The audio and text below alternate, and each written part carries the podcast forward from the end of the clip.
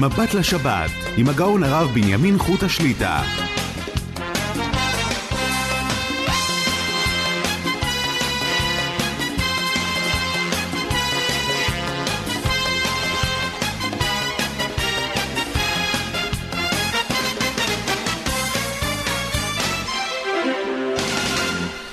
שלום וברכה, ברוך השם, נפגשים לשעתיים, מבט לשבת, ערב שבת קודש, פרשת תצווה.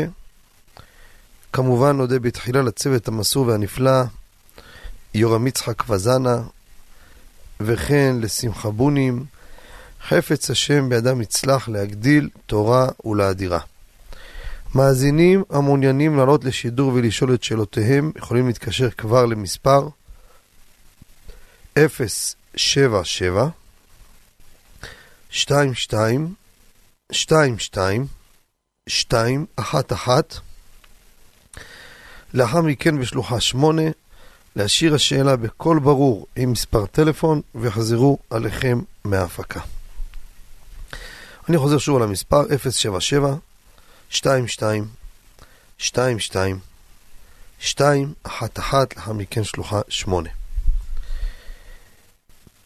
כמובן, לפני שנתחיל את הפתיח, כדרכנו ניתן את הזמנים לאותם אנשים שהם אנוסים, אנחנו עדיין שומעים מספרים גבוהים ביותר של נדבקים, מבודדים, שם ירחם, גם לצערנו הרבה נפטרים, שם ירחם על עמו ישראל, בכל מקום שהם. יש הרבה אנשים בסיכון שמפחדים, אז עדיין אנחנו ממשיכים בבית המדרש, אוהל רחל ביתר עילית, לשדר לכם את התפילות בשידור חי בקו הטלפון, מספר שהזכרתי בשלוחה אחת, אני אחזור למספר, 077 22 222 11 לאחר מכן שלוחה אחת בשידור חי, כל יום שחרית בבוקר קורבנות שש ורבע, מנחה, שימו לב מהשבוע, מתחילים בחמש ורבע.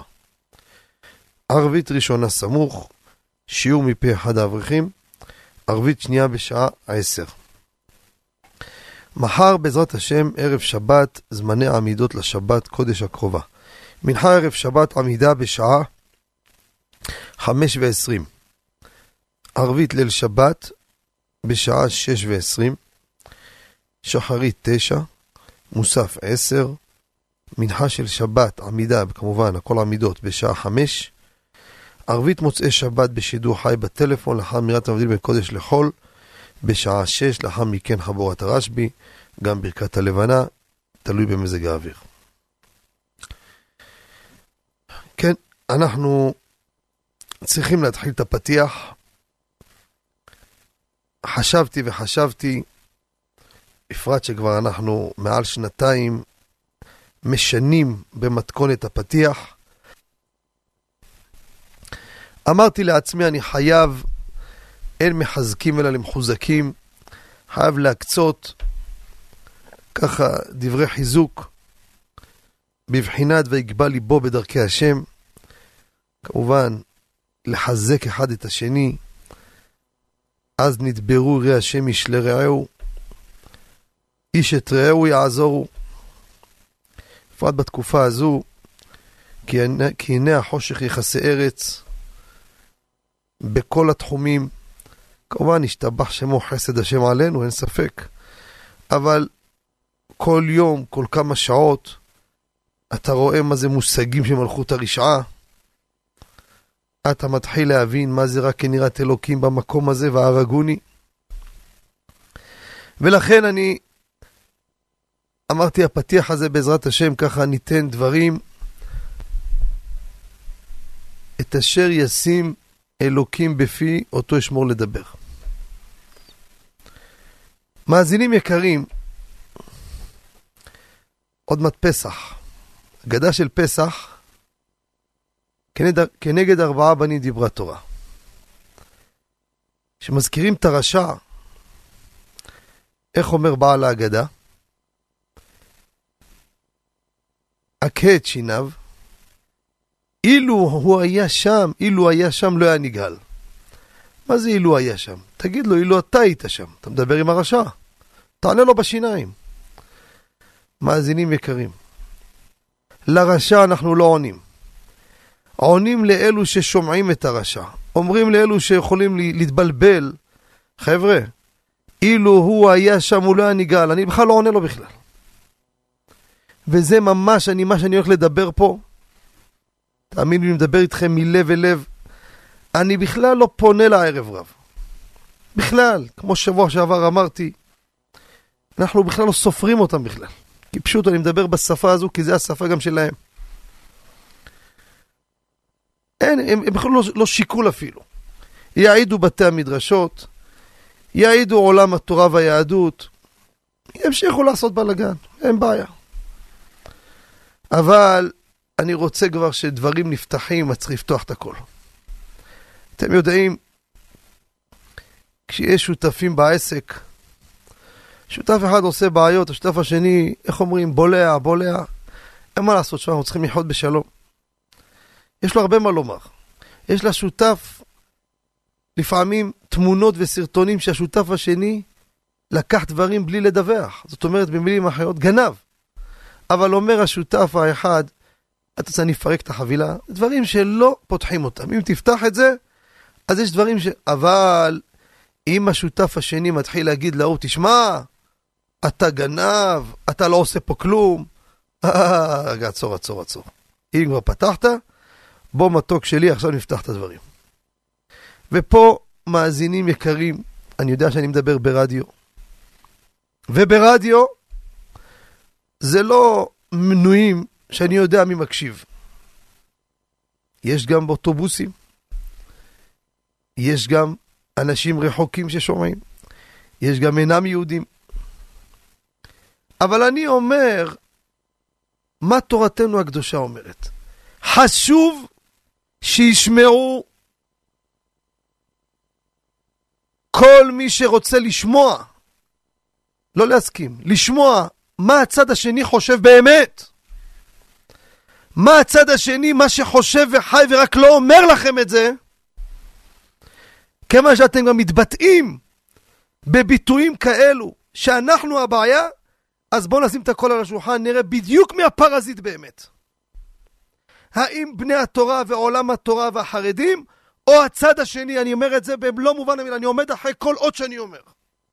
בוא, נקרא מה אמרו התורה, התורה הקדושה, מה אומרת. לא מה אני אומר. מנין לך, אם אני אגיד משהו מה נראה לי, אז אמר, אז תחלוק עליו. אבל אם אני אביא לכם את גדולי האומה, אם אני אגיד לכם עכשיו, אקרא לכם מבפנים, מה אומר קודש קודשים רבנו חיים בן עטר החיים הקדוש, רק להזכיר את שמו. בהיסטוריה מי שהעז לומר את שמו ולא אמר הקדוש, חשדו אותו כבר לכת של שבתאי צבי, יימח שמו וזכרו. זה המושגים שהיו, שנבין מה אנחנו מדברים. שממש יחידים נזכרו בשם קדוש. מה אומר החיים הקדוש? לא פחות, לא יותר, ממש פותח את זה, את הפירוש שלו על חמישה חומשי תורה. בראשית ברא אלוקים את השמיים ואת הארץ. מאזינים קדושים וטהורים, זה צריך להיות מול עינינו, כי זה ה-DNA שלנו, על זה אנחנו חיים, וזה האמת, ואף אתה כעת שיניו. אנחנו לא צריכים לתרץ תירוצים, לא צריכים להסביר הסברים. תכף תראו איפה, איפה מי שנמצא יהודי. יהודי זה תורה, אם לא, אז מה שייך פה יהודי בכלל? יהודי, אותנטי, שהולך לפי המסורת והמקורות, תכף תראו מה המסורת מלמדת את היהודי שעוסק בתורה. בראשית ברא אלוקים את השמיים ואת הארץ. דרשו רבותינו. רש"י במקום פותח את חמישה חומשי תורה גם כן בזה. בראשית. בראשית. בשביל ראשית ברא אלוקים את השמיים ואת הארץ. מי זה בשביל ראשית? תורה נקראת ראשית. יש לזה פסוקים בתנ"ך. התורה נקראת בשם ראשית. וגם ישראל נקראים בשם ראשית. זאת אומרת, כתוב פה, ברא אלוקים את השמיים ואת הארץ, רבותיי. את כל הארץ, כל מה שאתם רואים פה, את כל מה שאתם רואים, כולל כל ההנאות והתאוות והכל, בשביל ראשית. בראשית, בשביל ראשית. מי זה ראשית אמרנו? תורה וישראל. אומר רבנו חיים בן עטר, אני קורא לכם מתוך דבריו בפנים, אות אות לא מדלג. ומעתה, ומעכשיו, אם זה מה שכתוב בפסוק הראשון של קיום העולם, מי שזכה בתורה, זכה בכל העולם. ומי שלא זכה בתורה, אחד שלא לומד תורה, אחד שלא שומר תורה, תשמעו מה הוא אומר. אין לו ליהנות מן העולם עד מדרך כף רגל. אין לו זכות אפילו לדרוך פה. זולת, חוץ, אם הוא ישמש הכשר לעמליה. כן, כן, כן, תשמעו, זה מה שכתוב בתורה, תפתחו בפנים בבית.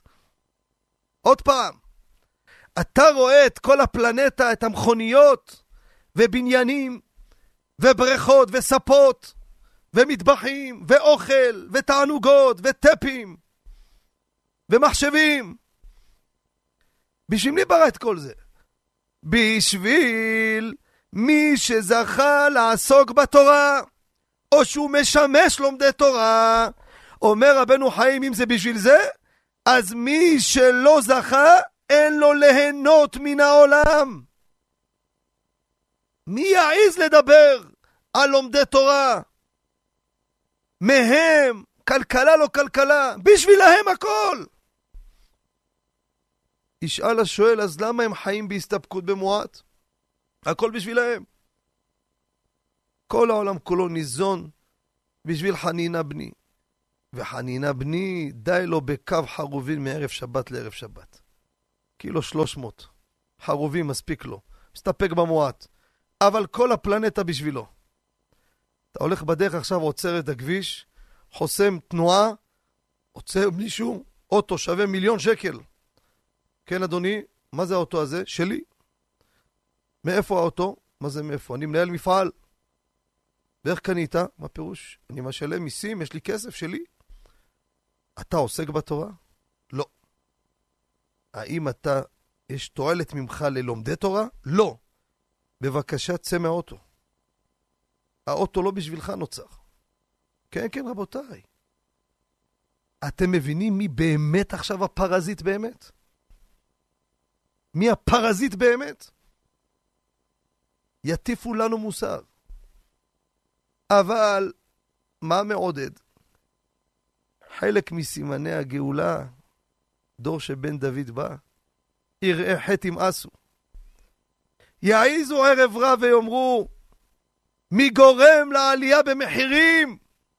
אלו החרדים. זה המשפט היחיד שאמרו אותו נכון. אתם יודעים למה נכון? אתם תצחקו עכשיו. כי אנחנו בדרך לגאולה.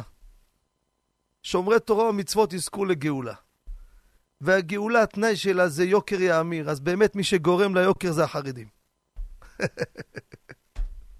הם לא התכוונו לזה. אבל זה, זה העומק. אבל הם מתכו... מתכוונים בכלל, לא, כיוון אחר. תגיד, פשש, אור החיים הקדוש הבאת? ומה זה אם אין קמח אין תורה? קראת רמב"ם? מה, אתה מוצא לנו איזה פירוש? רמב"ם למדת? למדת? מה אתה, זה מה שלימדו אותך בישיבה? אז בוא נראה מה זה אם אין קמח אין תורה. אומר רבנו חיים בן עטה אור החיים הקדוש, אותו אור החיים, בויקרא פרק כ"ו, יש לו שם עשרות פירושים על אם בחוקותיי תלכו, פירוש למד. אומר אם אין קמח, מה זה אם אין קמח אין תורה? מה אתם מבינים? שאם אין קמח איך ילמדו, ואם אין תורה אין קמח, אומר לא, תשמע, תשמע, תשמע. אם אין קמח אין תורה, פירושו אם אתה רואה שיש אין קמח, אין מספיק פרנסה, סימן שאין מספיק תורה. בדיוק הפוך. אם אין קמח, כי אין תורה, ולמה? כי אם אין תורה אין קמח. זה, זה, כן, כן, כן. אני יודע שישמעו, יגידו, תשמע, אגיד לכם סוד. אני לפני כמה שנים עליתי ברשת ב', רדיו חילוני. להגיב לאיזה עניין, מה אתה אומר? אתם רוצים לשמוע מה התורה אומרת? אתם לשמוע מה אומר מישהו שבא בשם התורה? לא מה אני אומר, מי אני? אז אמרתי את האור החיים. היו בהלם. באמת? תפתחו בפנים. כן, כן, כן, כן. זה החינוך התורני שלנו.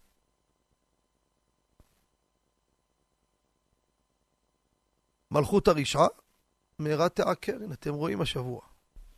לא ביטויים שלי, ביטויים של הראשים שלהם, פשיטת רגל.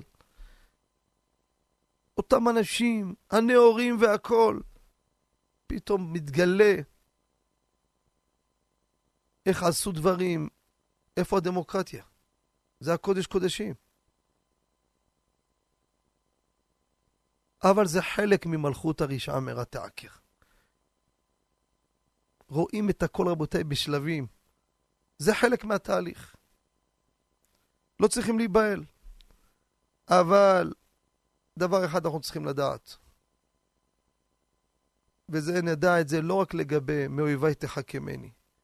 גם ידע לו כל אחד ואחד. אני רמזתי את זה לפני תקופה, לא רציתי לקרוא את הדברים בפנים, מהסיבות אשר עמדי, אבל עכשיו שעבר זמן אני יכול לקרוא את זה בפנים. הפסוק, אחד לפני האחרון, בקהלת. כולם מכירים את הפסוק הזה. אומרים את זה לפני ברכת המזון. סוף דבר הכל נשמע, את האלוהים ירא ואת מצוותיו שמור, כי זה כל האדם. אומר תרגום יונתן בן עוזיאל על קהלת, תשמעו טוב.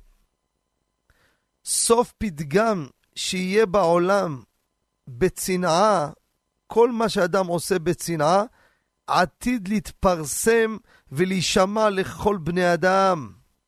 אדם שעושה דברים, עוונות, בסתר, בסוף זה יתגלה. לכן, בגין כן, דבר השם תפחד, ואת מצוותיו תשמור, שלא לעשות עבירות בסתר, ואם עשית, תזדרז מהר לחזור בתשובה. שאנשים עושים ועושים, חושבים, הנה, הצליחו מפה והצליחו מפה, ופתאום בעולם מוציא את הכל. קודשה ברכו מלך מלכי המלכים. עשו דברים בסתר. אם זה אנשים מתוך המחנה, אם זה אתם רואים היום איך מתגלה, איך התגלה, איך שהם עשו ועשו. סוף דבר הכל נשמע. זה, זה, זה ככה כותב הפסוק, זה קהלת. וככה מסביר אותו תרגום יונתן בן עוזיאל. לכן את האלוקים ירא ואת מצוותיו שמור, כי זה כל האדם. יש הרבה מה להרחיב. אבל כשאין יראת אלוקים, אין שאלות. פתאום כבר אין רחמנות. כל החוקים מכוונים נגד, נגד השם, נגד משיחו. יעשו עלייה במחירים תחבורה ציבורית דווקא באזורים החרדים. יעשו תוכנית כלכלית והטבות רק לזוג ששניהם עובדים. ואיפה כל הסוציאליסטים? איפה אותם אנשים נאורים שתמיד הסתכלנו עליהם? פשט, איזה אנשים, באמת. איזה אנשים הומניים, איזה אנשים ישרים, רק הם לא דתיים. אתם יודעים מה כותב המלבים? הכל בתורה הקדושה. על הפסוק, מה שאמר אברהם אבינו, רק כנראת אלוקים במקום הזה והרגוני. תראו בבית, תפתחו במלבים, בראשית פרק כ', פסוק י"א. לשון קודשו. ויאמר אברהם כי אמרתי רק כנראת אלוהים במקום הזה, הודיע לו שגם אם נראה איש או עם שהוא פילוסוף גדול, תשמעו, תשמעו רבותיי, צריך לדעת מה, בלי תורה אנחנו כלום לא יכולים לזוז. אם תראה פילוסוף גדול וחקק לו נימוסים ישרים, איזה מתורבת, איזה מנומס, שנים אנחנו מכירים אותו. והרגיל את עצמו מידות טובות. איזה בן אדם, איזה, איך הוא עוזר למסכנים, עוזר לחתולים, עוזר לבני מיעוטים. הרגיל את עצמו במידות טובות על פי עצת שכלו. לא על פי התורה, השכל שלו. למה צריך תורה? תקשיבו טוב. והוא עושה משפט וצדקה, כל על פי עצת שכלו. אומר רבנו המלבים, בכל זאת לא נוכל לבטוח על האיש ההוא. לא, אתה לא יכול לסמוך עליו. הלו, אתה טועה. זה לא מידות טובות.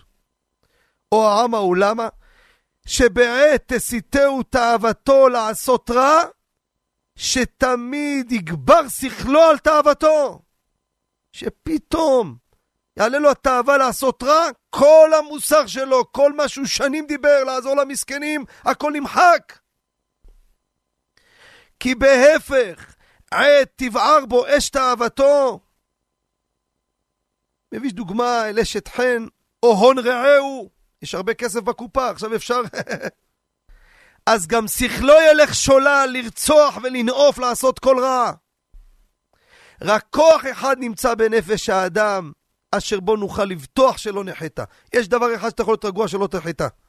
מידת היראה שתולה בנפש, עד שממנה יסתעף סעיף אחד שיראת אלוהים. רבותיי, תשמעו טוב, זה התורה הקדושה. אל תאמינו בשום מתורבת שאתם רואים. קיבלנו שיעור גדול מהמומחים של המתורבתים, זה הגרמנים. עת התאווה עלתה להם נהפכו, לחלאות אדם נהפכו. והיום אנחנו רואים שנאה, אכזריות, עוד להעמיס, עוד לגזור. גם המעט של הכבשת הרש, אותם שחיים ממש מקו חרובים. להמשיך, איפה כל המוסר שלכם? תוציאו את ההקלטות. אתם תמיד, לעזור למסכנים, לעזור... הם יחליטו מי המסכן, לאיזה מסכן יעזרו. יחריבו ויהרסו והכל. מה קרה? 30 שנה הייתם בצד השני, דיברתם כל היום לעזור, מה, איך פתאום האכזריות הזאת באה? תפתח תורה טרם הכתוב. רק כן יראת אלוהים במקום הזה והרגוני. זה אין להם יראת אלוקים. רצה שכלו עכשיו בשכל היה נראה לו להיות ככה, זה, זה עובר טוב, זה משווק טוב. לעזור למסכנים, אלו משפחות ברוכות ילדים. אתה עכשיו נמצא באופוזיציה, מה זה משנה? ופתאום קיבל את הקדרה מלאה כסף. עכשיו גמרנו, פתאום ההוא נהפך לאויב. ההוא נהפך למחריב את הכלכלה. איפה? ואיפה הילדים? אמרת, ילדים לא אשמים, צעקת מוסר כל הזמן. אין לי שאלות, אני לא מדבר אליהם, אמרתי לכם. אנחנו מדברים בתוכנו, בינינו לבין עצמנו. זה רק מחזק מה שהתורה הקדושה אומרת. אתה רוצה דוגמה מעשית? הנה, זה משל ונמשל. מה שקורה היום, רבותיי, זה המשל שנבין כמה התורה הקדושה, משה אמת ותורתו אמת. אין יראת אלוקים במקום הזה, והרגוני על דבר אשתי. הנה, עיין ערך, תצא החוצה, פתח את העיניים, תראה מה קורה היום. אני לא מתבכיין, בכלל לא. לא רק אני, כל המגזר. ממשיכים, הכל רגיל. בסדר, תקעו פה, תדחפו שם, בסדר. זה יהיה קשה, נכון? לא אומר לכם שאתם עושים, עושים לנו מסאז'. אל תדאגו. מי שמביא חיים מביא מזונות. לא מפיכם אנו חיים. יש צדיק אוכל לשובע נפשו, אוכל קמעה, מעט ומתברך במאיו. ברוך השם בן פורת יוסף, ציבור הולך וגודל. לכם רבותיי, רוצים ליהנות מהחיים, רוצים איזה טיול באמת, צאו, קחו חופש כמה שעות, לכו לבתי מדרש, כנסו לעולם הישיבות, עולם הכוללים, תלמודי תורה, דלקות של בית רבן, סמינרים, מאות אלפי, מאות אלפים, מתקתקים כמו שעון, לא רלוונטי, הכל רגיל, לא קרה כלום, זה בסדר. לא, אפילו, אפילו לא מדברים, אני אומר לכם באמת, אף אחד לא מדבר אפילו. תיכנסו איפה שאתם רוצים, אף אחד לא מעלה לדיון אפילו מה אמרו, לא אמרו, מה עשו, לא- אין, הם בכלל, כלום. שידעו האנשים. נכון? נכון. הציבור זקוק לתמיכת, לא לתמיכה שלהם. כן. צאו והתפרנסו זה מזה.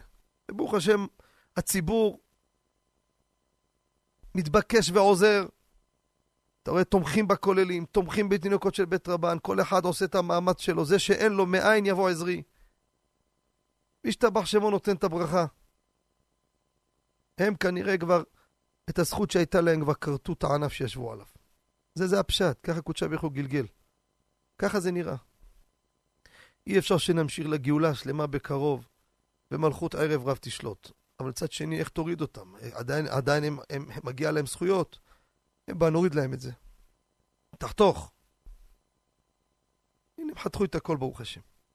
הכל נמשיך לחיות, הכל בסדר. ונמשיך להתחזק. כי לישועתך קיווינו וציפינו כל היום. שמחים, שמחים לעסוק בתורה, שמחים בקיום המצוות. כולם, כל איש ואישה, כל ילד וילדה. צהלתנו בפנינו, תראו, לא תראו אף אחד נראה חלילה נפול. אין, לא תראה דבר כזה. תלך ברחוב, תראה, לא צריך להיות חכם גדול להבין. אתה יכול לראות ילד, לקח לו אפילו מעט, משהו קטן לאכול, אבל אתה רואה צהלתו בפניו. ממה הוא נהנה, מה הוא שמח, שעכשיו למד שתי משניות בעל פה. כזו תלמוד התורה, תראו מה הם משחקים במכשירים נראה לכם? כמו הג'ונגל והטוב ובוהו שקורה היום? בהפסקות הם מחכים בתור. להיבחן משניות בעל פה. חידונים, הלכות, גמרות. בחורים בישיבה קטנה. איזה שפע, לא סתם קודשא ברוך הוא מביא שפע בעולם. נכון, יש יוקר, אבל זה חלק מהתהליך, רבותיי, אנחנו יודעים את הדברים, חוזרים על זה, לא סתם אני חוזר על זה כל פעם. זה דברים שאנחנו נמצאים, אנחנו לא צריך, אנחנו חיים את הדברים האלו. זה, זה יוקר יאמיר, כל התהליך, כל הפרטים, זה הכל חלק, מ... זה, זה התהליך, זה התהליך, פשוט. אין משהו אחר, אין, רבותינו קבעו. אם יהיה משהו אחר, זאת אומרת מה שאמרו חס ושלום, איפה? סתם אמרו לנו? רק אנחנו הולכים עם זה, ברוך השם, בנחת. שמחים ורואים שקדושה ברוך הוא עושה את הכל גם פורט את זה, בחסד ורחמים. יש מה לאכול, אוכלים, שותים, ברוך השם. בסדר, יש פה ושם קושי, אבל ברוך השם, אף אחד לא נופל. גם, גם מה שכתוב, ב, שקראתי לכם פה, בפסיקתא, שלקראת מלך המשיח, ישלוט פה ישמעאל, הם ינהלו את הכל, הכל יהיה על פיהם. מי שקרא את זה עד לפני כמה חודשים, לך תדע מה יהיה פה, מפחיד, מה, האיראנים ישלטו פה? קודשא ברוך הוא גם זה עשה לנו בחסד ורחמים. הנה ברוך השם, מלכנו ירום הודו, מר עבאס. הוא המלך, הוא המושל, הוא וחבריו. וברוך השם, הם לא הורגים אותנו, לא מציקים לנו. הסגנים שלהם מציקים לנו. בסדר. זה ירחת ימאסו. מלכות תהפך למינות, בית ועד יהפך לזנות. זה, זה מלכות הרשעה. אבל ברוך השם, הכל בחסד ורחמים. תסתכלו, תראו, הדברים שהכל הכל מתקיים אחד לאחד, אחת לאחת. לכן איש את אחיו יעזורו. להיות ערוכים, אני אומר, רבותיי, מאזינים, חייבים לחזור על הדברים. להיות חזקים וערוכים לכל תרחיש. מה יהיה, אף אחד לא יודע. אבל אנחנו רואים, רואים שכל תקופה קצרה יש פה מכיוון אחר. רבותיי, זה לא סתם. מה שקרה לפני שבועיים, שבתוך 12 שעות, שתי רעידות אדמה, יש בניינים שקיבלו סדקים, זזים ימינה-שמאלה. זה ככה, לפני הדגדוג. שהכל יהיה רק בחסד. שלא יקרה לשום בר ישראל בשום מקום בעולם, שום פגע רע יהי רצון. אבל אנחנו רואים כוחו של קודשא בריחו. אצלהם נותן מכה, אתם רואים? פש, תראו שפה יורד גשם, שלג, זה, שם בטורקיה, באיזה שכונות שלמות ככה מתפרקות. תראו איזה חסד השם על עמו ישראל. וכל זה בזכות רק לומדי תורה. רק לומדי תורה. זה האברכים, זה הבני ישיבות, תינוקות של בית רבן, הבעלי בתים, סמינרים, נשות האברכים שמוסרות נפש למען התורה. מי שלא בסקטור, אני אומר לכם, סליחה שאני מדבר ככה, זה מרגיז. צריך לנשק את הרגליים של לומדי התורה. זה האמת. מה שאתם לא עושים, אתם לא עושים את חובתכם, זה האמת. על פי דין תורה תלמיד חכם פטור ממיסים בכלל. לא סתם. כי הוא, הוא, הוא, הוא ממנו כל, ה, כל השיבר הכלכלי, כל מה שאתם רואים זה הכל מלומדי תורה. קראתי פה לפני שנה אולי, רבי צדוק הכהן מלובלין. רבותיי, זה, זה, זה, מי שיחפש במקורות, זה אלו, אלו גדולי האומה אלו, לא מישהו שעכשיו כתב. אומר שיושבים, לא עוסקים בתורה, הם מורידים את כל הרעיונות ואת כל מה שאתה רואה בעולם מתפתח, זה הכל בא מהצינור של לומדי התורה. לשבוע הבא בלי נדר, אולי אני אביא את המאמר שלו, נקרא אותו בפנים. אם אני שומע תוכניות בנסיעה ברדיו, לא משנה מי, כואב לי. מתחילים זה ומתנצלים ומסבירים. מה מסבירים? מה, מה השאלה בכלל? ההוא אמר שהחרדים גרמו... מה הטיעון בכלל, ריבון העולמי? מי אמר? מי הוא שאמר בכלל?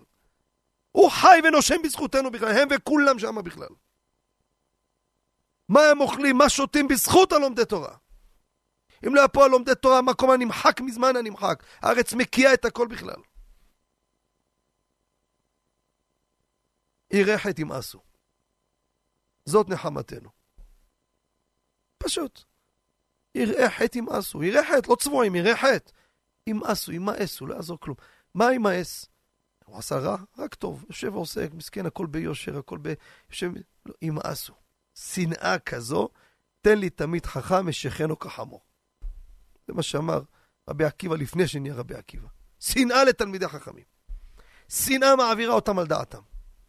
עד שלא יהיה, לעשות להם רע. אבל זה לא מדגדג לנו.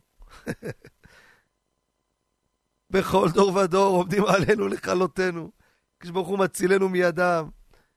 קרן התורה גדל, עולם התורה גדל, עולם החסד גדל. לא עוזר לאף אחד כלום, לא יעזור להם כלום. בסדר, נגמור מפה, בסדר, תמשיכו. תמשיכו. אתם מפילים את עצמכם, לא אותנו. רבותיי, זה חייב, אני מדבר אל החי ורעי. זה השפה וזו השיחה שאנחנו צריכים לדבר בתוכנו, בתוך בתינו, בתוך הבתי כנסת, בתוך החברים. כי יש עדיין אנשים מסכנים שהם החמצן שלהם, האינפוזיה שלהם כל היום זה תקשורת. אז הם שכחו רגע, אה, תירגעו הלאה. שכחת מאיפה אתה? אתה מהאליטה בכלל. מה אתה מבולבל? אז מה אם יש איזה עיתונאי נשמע חרדי שמתחיל להתפלפל עם איזה אפיקורס ו... גם הוא לא יודע. אז מי אמר בגלל שהוא יושב במיקרופון ברדיו חרדי זה אומר שהוא יודע את ההשקפה האמיתית? מסלטה ומשמנה זה הלומדי התורה. קראתי לכם דברי קודשם ויש עוד מקורות בלי סוף. לכן, ויגבה ליבו בדרכי השם. ודאי, בגאווה לאין למעלה ממנה בכלל. ככה צריך ללכת, בחזה מורם. מי הם בכלל? יטיפו לנו מוסר? אדם חי נושם בזכותי יטיף לי מוסר? אוכל מלפפונים בזכותי! כן, חד משמעית. שאנחנו הולכים לבתי כנסיות ומניחים תפילין, שומרי שבת, הרי מחללי שבת הם עם חורבן לעולם. בעוון, בעוון חילול שבת איזה אסונות באים. אז מי מציל את כל התוהו ובוהו הזה? אנחנו, אנחנו לא רק שבזכותנו הם חיים, אנחנו עוד צריכים לכבות שרפות שהם יצרים. אלו המחללי שבת. אלו שאוכלים שקצים מורמסים, מביאים כל ארס, את כל המחלות ואת כל הצרות. מי מביא אותם? אלו שלא שומרי תורה ומצוות. זה התורה הקדושה אומרת. קשה לשמוע את זה, בסדר. תסגור את הרדיו, אל תשמע. קבל את האמת עם מי שאמר, זה לא אני אומר, זה התורה הקדושה אומרת. אני זוכר עטרת ראשנו מרן, שהיה אומר על חילול שבת, מסכנים, השם ייקום דם החיילים הולכים בלבנון, רצו לבלוע אותו חי. אני זוכר, הייתי בחור. אומר, מה? אמרתי מה שהתורה אומרת, מה צריך לפחד מה התורה אומרת? בשם התורה אנחנו מדברים. זה חייב, רבותיי, זה השפה. מי יעז לדבר על שומרי מצוות? יעז רק. במקום לקצור אותו בכלל. מילולית אני מדבר. אתה מעז לדבר בכלל? יש לך עזות פנים לדבר? לנו המים. אתה חי ושותה בזכותי בכלל. בזכותי, בזכות אותם שעמלי תורה, אותם שבאים לשיעורי תורה, אותם נשים צדקניות ששולחות את בעליהם ובניהם לתלמודי תורה. בזכות אותם ששומרי כשרות, אותם שמתגברים, אותם שיושבים בסטנדרים, הם, הם הסיירת גולני המובחרת. הם, הם מחזיקי היקום, לא מחזיקי מדינת ישראל. כל כדור הארץ עומד בזכות הסטנדרים הקדושים. בירושלים, בבני ברק, בכל האזורים. כל בית מדרש כזה זה בסיס הכי הכי הכי הכי מסווג שיש. חד משמעית. לא מזלזלים, חלילה וחס, באחינו שהולכים לצבא, חס ושלום, לא מזלזל. אבל אם השם לא ישמור, העיר שפשקת שומר, יא חביבי. לא יעזור שום הבטחה אם השם לא ישמור. ואיך השם ישמור אם לא אלו שיושבים באוה, ממיתים עצמם באוהלה של תורה. הם, הם, הם מבחר האנושות, להם צריך לכרוע בשיחס בחוש וצריך לקום מפניו בכלל. שהוא יושב, ציית הפקרות שאין כדוגמתה, הצעירים איפה הגיעו, לגיהני גיהינם. הפקרות בדברים הכי מכוערים שיש. ויושב בחור באותו גיל, ויושב על הסטנדר. אמר אביי, איזה דבר, זה לא נתפס במוח. לא נתפס, אני כאחד, כחרדי מסתכל מהצד, אומר, אני לא יודע אם הייתי היום בגיל שלו, אם הייתי זוכה לקרוא, לצעוק אמר אביי. היום כבר אני בעל משפחה, זה כבר אחרת. הם, הם הבחורי הישיבות האלו, הם, הם, הם השיא של השיא. אותם אברכים שצריכים להביא לחם לתשעה עשרה ילדים. והכל צהלתם בפניהם, לא מתבכיינים. לא תשמע אף פעם לבוא הביתה, אין, אין, אין, מה צריך? יש לנו את, את היהלומים הכי גדולים. את התורה הקדושה יש לנו. ואשריהם ואשרי חלקם אותם יהודים שתמכין דאורייתא, שנותנים מכיסם, עמלים ונותנים. עוד יגיע הזמן שאדם ירצה כספם וזהבם בחוצות, תחכו ותראו. אנשים ירוצו ויגידו, קח, אדוני, נגמר. נגמר. עכשיו, בזמן שצריכים את הסיוע של אותם בעלי בתים, זה הזמן לתמוך בעמלי תורה, לא בכל מיני סתם רעש. כן, כן, אתה לא צריך פרסומת. תכיר את האברכים, תכיר את הזה. לא פשוט. אנחנו כל יום, כמה אברכים באים, ואתה רואה עוד אברכים, והכוללים הזה לא קיבלו, ויש קושי, תורמים בחו"ל גם בקשיים עם הקורונה. אבל זה הזמן, זה הזמן של העסקה הכי חזקה. עכשיו, עכשיו, המניה הכי, הכי... עוד מעט אתה שם אותה בזמן, אתה התקופצת לשמיים. זה הזמן לתמוך בעמלי תורה. לייקר אותם, להעריך אותם. נכנס, נכנס לכם איזה אברך לב, לבית כנסת בבאר שבע, בדימונה, באשדוד. או, אור נכנס. זה אחד שמוסר נפש לתורה. הוא מגדל חיילים לתורה, הוא מגדל תינוקות של בית רבן. ורעייתו הצדקת מוסרת נפש. זה, זה הסקטור שלנו, שמעתם מאזינים? אם זה, זה אנחנו. עזבו את כל הפרשנויות וההתנצלויות וההתחלחנות של גם כתבים משלנו, שצריכים כל פעם להתרפס ולהתלקק בפני אותם ערב רב. אין חלקנו עמהם. זה האמת. מה שאני אומר לכם, תראו, כל רם וכל משגיח וכל ראש ישיבה וכל ראש כולל יגיד לדבר איתכם אחד על אחד מה שאמרתי. זה האמת לאמיתה. אל תתייחסו לכל מיני פרשנויות שרק מקלקלות ומורידות והופך אותנו למתרצים. מי הם בכלל שתרץ להם? מי יעז לדבר בפני המלך ועל מלכי רבנן? זה האמת הצרופה. עם זה נמשיך בעזרת השם. בגאווה ועוז. ונזכה לגאולה שלמה. לכן אל תתייחסו רבותיי, לא להתייחס אפילו. לא שווים יחס. אומר לך מישהו, תקשיב, תראה, 200 אלף עובדים, אם ילכו לעבודה, יהיה כלכלה, עפה לפומה היו. הפוך! אם יצאו עוד אברכים לכלכלה, הכלכלה תדפק עוד יותר. כל החמצן של הכלכלה, כל הסייעתא דשמיא, כל הגאונות של מה שהם מצליחים ומפתחים ומצליחים, זה הכל בזכות הלומדי תורה. אם יצליחו להוריד לומדי תורה, יזיקו עוד יותר. כל העולם כולו ניזון בשביל חנינא בני. זה האמת. אני מבין שיש אנשים לא גדלו, שמחזיר אותם בתשובה שלמה, שומעים עכשיו אומרים בואנה זה משהו הזוי מה שקורה פה. כן כן, אחי ורעי, מאזינים ומאזינות, תדעו לכם, זה הסקטור, ואני משתייך לנורמלים. אני לא מהקיצוניים. תבדקו. זה ההסתכלות, זה החינוך, זה החלב שינקנו. מה שאנחנו קוראים יום ולילה בתורה, שטיפת מוח השכם והערב מקדמוננו ואבותינו, זה ה-DNA, זה ההשקפה, זה ההסתכלות. אנחנו מסתכלים, מי שלא שם הוא רק מחריב והורס, זה האמת. ככה אני אומר לכם, ללא הגזמה. אם תראו מישהו מתחנחן, הוא סך הכל מתבייש להגיד לכם את האמת בפנים. חד משמעית. אני, מי שקשור אליי, יודעים את זה אנשים. יש הרבה קבוצות שיש לנו בתשובה של אנשים שבידידות נפש יותר מאח. שהם לא שומרי שבת, אומר להם בפנים.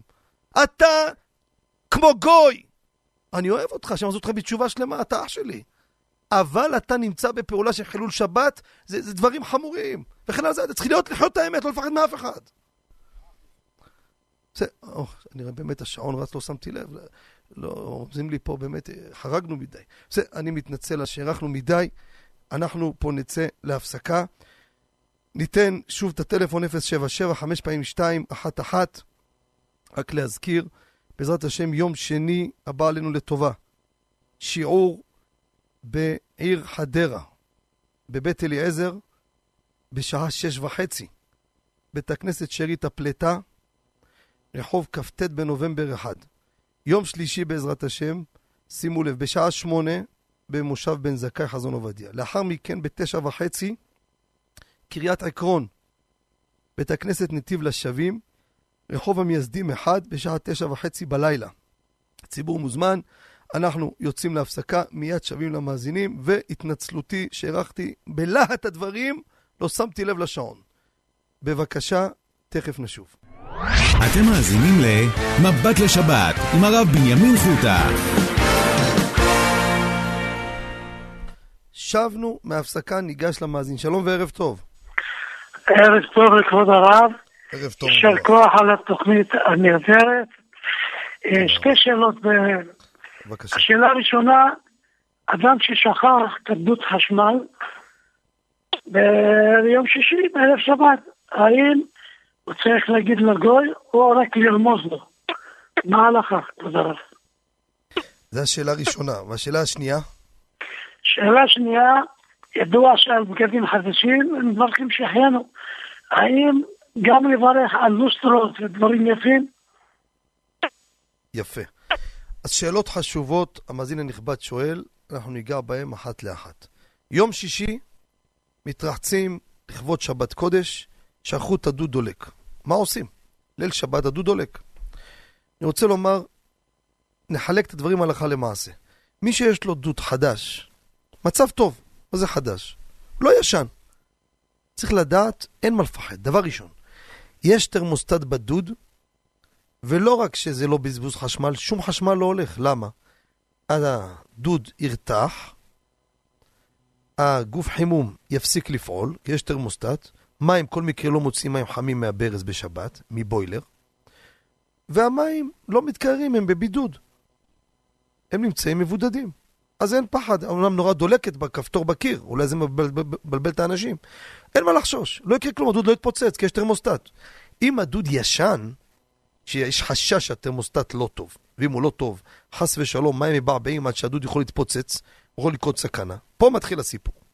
אז ככה, קודם כל לומר לגוי שיכבה אותו בשבת, אנחנו עדיף שנאמר לגוי שיפתח את ברז המים החמים כדי שייכנסו מים קרים לדוד, ממילא לא יתקלקל. כך כותב באור לציון, ועוד ועוד פוסקים, מי שיש לו קיבו שבת חלק ג', כתבנו על זה באריכות. אבל אם יש חשש, יש ילדים קטנים, יש את הברז פתוח, המים רותחים, יש סכנה. מה עושים? או למשל, אדם אין לו גוי. יפתח הוא בעצמו את הברז בשינוי כלאחר יד. אין לך גוי עכשיו, מה זה לכבות? אסור לכבות את הדוד. אז מה תעשה? פתח את הברז בשינוי, עם המרפק תפתח את החמים. ואז כשאתה פותח מה קורה, יש זרימת מים, מים קרים נכנסים, ולא יקרה כלום, הדוד לא יתפוצץ. עכשיו, אם פה יש חשש כמו שאמרנו, אז מביא גוי, במקרה שיש, כמו שאמרנו, סכנה לקביעה לילדים קטנים וכדומה, כן? חשש, מים חמים יוצאים רותחים מהברז, אתה לא יכול לשלוט, יכול לקרוא משהו, ככזה יביא גוי, כמו שאמרתי, אם יש גוי. אם אין גוי, לכבות אי אפשר לכבות. צריך פשוט, אם נגיד זה ברז בשירותים, או במקלחת, יסגור את המקלחת. שאז המים זורמים, ואז לא יקרה שום תקלה. זה בקצרה הלכה למעשה. לגבי השאלה השנייה.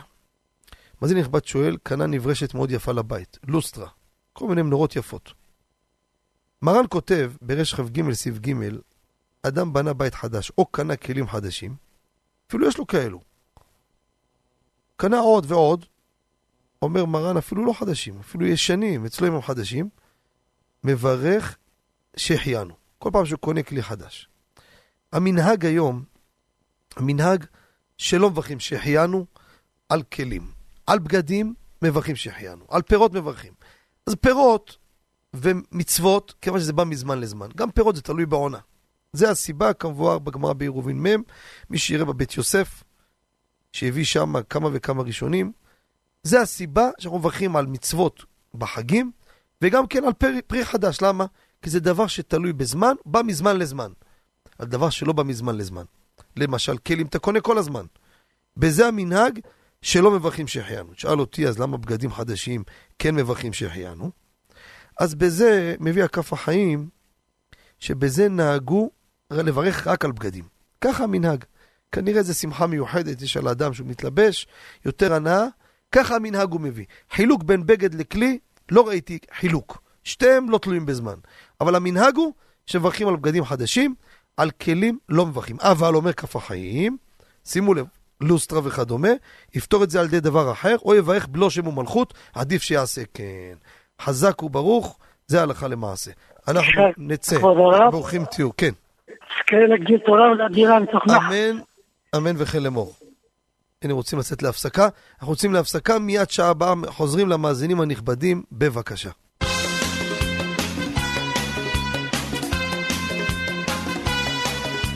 מבט לשבת, עם הגאון הרב בנימין חוט השליטה.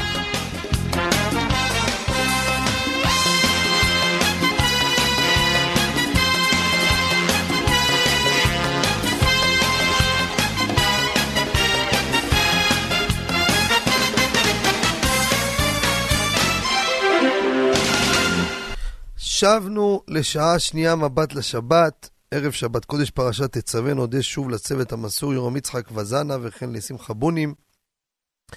חפץ השם בידם יצלח להגדיל תורה ולאדירה, מאזינים המעוניינים לעלות לשידור וישאלו את שאלותיהם, יכולים להתקשר כבר למספר 077 22 22 211, לאחר מכן שלוחה 8 לשיר השאלה בקול ברור מספר טלפון. יחזרו עליכם מההפקה, אני חוזר שוב 077 5 פעמים 2 1 1 בשלוחה 8. להשאיר את השאלה עם מספר טלפון, יחזרו עליכם מההפקה. שלום וערב טוב למאזין. שלום כבוד הרב. שלום עליכם. חזק וברוך על החיזוקים. ברוכים תהיו. רציתי לשאול, כבוד הרב, אה, מתחתיי, קומה מתחתיי, יש שם, עשו שיפוץ בדירה. הקבלן שעשה את השיפוץ זה דירה עם אה, גובה, אז הוא היה צריך כדי לעשות אה, טיח וצבע, הוא הביא קורות חדשות והוא בנה לזה פיגום כזה כדי שיוכלו לעבוד. אחרי שהוא גמר הוא הציע לי את הקורות האלו, הוא לא רוצה אותם. אני שואל אם אני יכול לשמור אותם ו... זה עוזר לי בסוכות להשתמש בהם כמעמידים לסכך כשר. יפה מאוד. אני אענה לא רק על להעמיד סכך כשר, אני אענה גם כן אם אפשר לעשות מהם סכך כשר. לסכך, אפשר לסכך בעצים. אז ככה, יש לנו שולחן ערוך בסימן תרכ"ט סעיף ב'. כלל, דבר שמקבל טומאה, כגון שיפודין, ארוכות המיטה, כל הכלים, אין מסככים בהם. אי אפשר לסכך כך בכלים. אפילו מעץ, כלי, מקבל טומאה, אי אפשר לעשות אותו סכך. ואפילו אם נשברו, שלא נשאר בהם שיעור קבלת טומאה, אומר מרן אסור. זה ההלכה בשולחן ערוך. פה בעצים של הבניין, ככה ניגע הלכה למעשה, לא נאריך. יש ספר שמביא פסקים של החזון איש. נקרא ספר אורחות רבנו, חלק ב', עמוד רט"ו. אומר החזון איש, עצי בניין, שמעמידים בהם קירות, או אפילו מביא לו שעושים, בונים שם סולם לבניין, לעלות מקומה לקומה. עושים את זה בשביל הבנייה. אומר הרב, הם כשרים גם לסכך, גם להעמיד בהם את הסכך. למה? כיוון שיש שימוש שם במחובר לקרקע, אינם נפסלים לסוגה, כיוון שאינם מקבלים טומאה, וגם משום שאינם כלי הראוי לקבל. שתי טעמים מביא החזון איש, העצים האלו זה נקרא דבר שמחובר לקרקע, שלא לא נקרא מקבל טומאה, וגם הם לא כלי קיבול. לכן, כל העצים האלו כשרים, בפרט שכבודו שואל פה להעמיד אותם שיתפסו לך את הסכך. סוגיה של מעמיד, שפשט שולחן ערוך, מעמיד מותר גם בדבר מקבל טומאה. אבל גם, גם למחמירים במעמיד, למחמירים במעמיד, וככה לכתחילה גם מרן הרב עובדיה נוקט שלכתחילה ראוי להחמיר במעמיד. הבן ציון עומד בדעת מרן שמעמיד זה רק בדיעבד, אבל רוב ככל הפוסקים, הספרדים והאשכנזים, למדו בדעת מרן מעמיד כשר.